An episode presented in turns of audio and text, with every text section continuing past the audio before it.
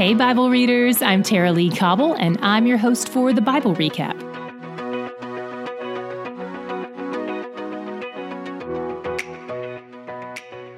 We're back in 1 Samuel today, and the last thing that happened in this storyline was that David spared Saul's life.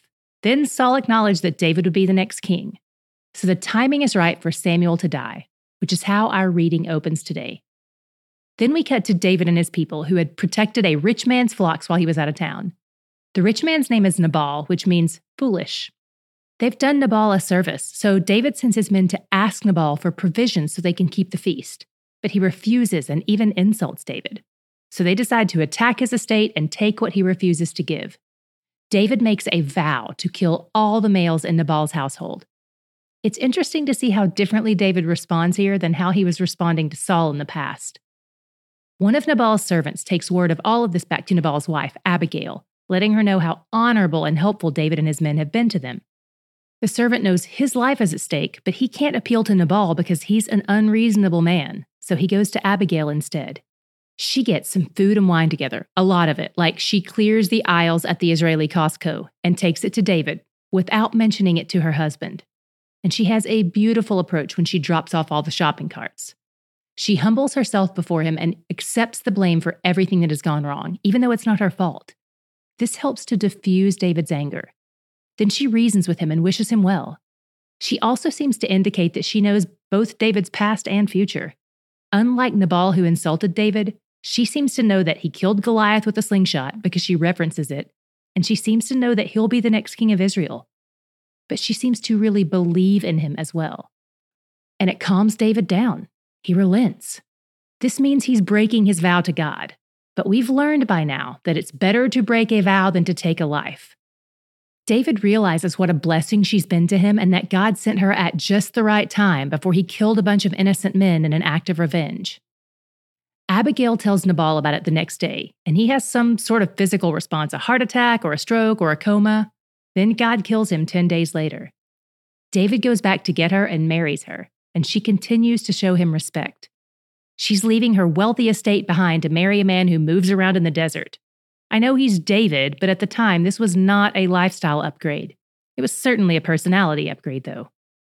Quick sidebar at some point prior to this, David's first marriage to Saul's daughter Michal had ended without his consent. Saul gave her to another man after he felt David betrayed him, but we'll find out later that David was not okay with that. David had also married a woman named Ahinoam, Cut to David and Ziph again, and the Ziphites are tattletaling on him to Saul, just like they did in chapter 23. Despite the great conversation David had with Saul outside the cave bathroom, Saul goes back with his army of thousands to hunt David again. David and one of his men, Abishai, sneak into their camp at night while they're sleeping. Just like the men had done in the cave, Abishai encourages David to kill Saul then and there, quick and easy. But David refuses to do God's job for him. Instead, he takes Saul's spear and water jar and leaves. Once he gets a safe distance away, David calls out to them to make his point. And he drives the point home by saying, Look, if God is the one who sent you here, I receive this. But if you're here because of the words of men or the fear of man, then knock it off.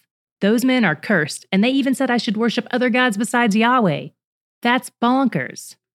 Then Saul gets it. Again.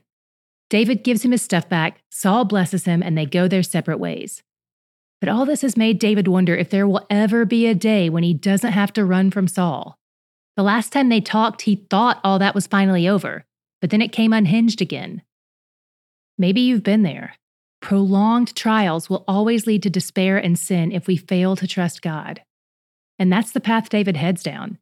He begins to think Saul will be victorious, the only solution he can think of is to leave Israel and go back to Philistia for asylum again. The last time he was there, things didn't go so well and he had to act like he was insane. But this time he brings an army with him, and Achish welcomes them. Saul does finally stop hunting for him at this point. So David asks Achish for some land to live in and turns his attention elsewhere, attacking the cities in the area. This goes on for 16 months with him raiding little towns on the edge of Philistia, just like the Israelites should have done a long time ago. David is making strides to fulfill God's command. But instead of slaughtering the spoils like he's supposed to, he brings them back to Achish, but lies to him about where they came from. He's pretending his raids are on Israel to earn the trust of Achish, but he's doing it through lies. I know this is a holy war, but I'm having a hard time with this, David. It's not a good look. Today's God shot for me was how God worked through Abigail. He granted her wisdom to know how to de escalate a situation that was about to get out of control.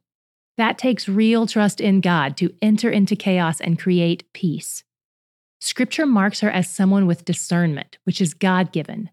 So far in Scripture, the only other person who has been referred to as discerning is Joseph, and God used him in much the same way, entering into chaos and bringing peace.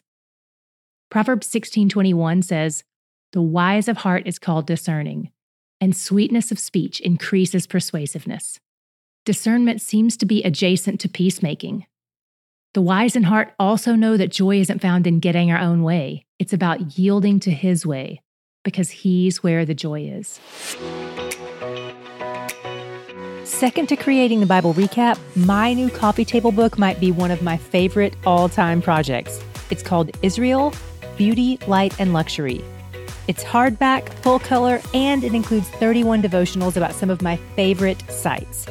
Plus, it's got hundreds of stunning pictures by my friend and photographer Richard Vandewater, and you will see with your own eyes that Israel is gorgeous. So if you've been on the fence about pre ordering it, maybe this will convince you. For those who pre order a copy of the book and email us a photo showing proof of purchase, we'll send you access to behind the scenes videos I've made sharing about some of my favorite sites in Israel while in Israel. It doesn't matter if you pre ordered months ago or if you do it this week. Either way, all you have to do is pre order and prove it. To pre order, click the link in the show notes. To prove it, be sure you only send your proof of purchase photo to the email address listed in the show notes. Don't DM it to us on Instagram. Don't mail us a picture. Just use the email address in the show notes. I'm so excited for you to see this book, and I can't wait for you to have the behind the scenes footage. Today's podcast is brought to you by WayFM. They understand life can feel overwhelming and lonely sometimes, so to help you feel known, loved, and prayed for, they've created a space where you can receive prayer and pray for others. They call it the Prayer Wall. Check it out at wayfm.com forward slash pray or click the link in the show notes.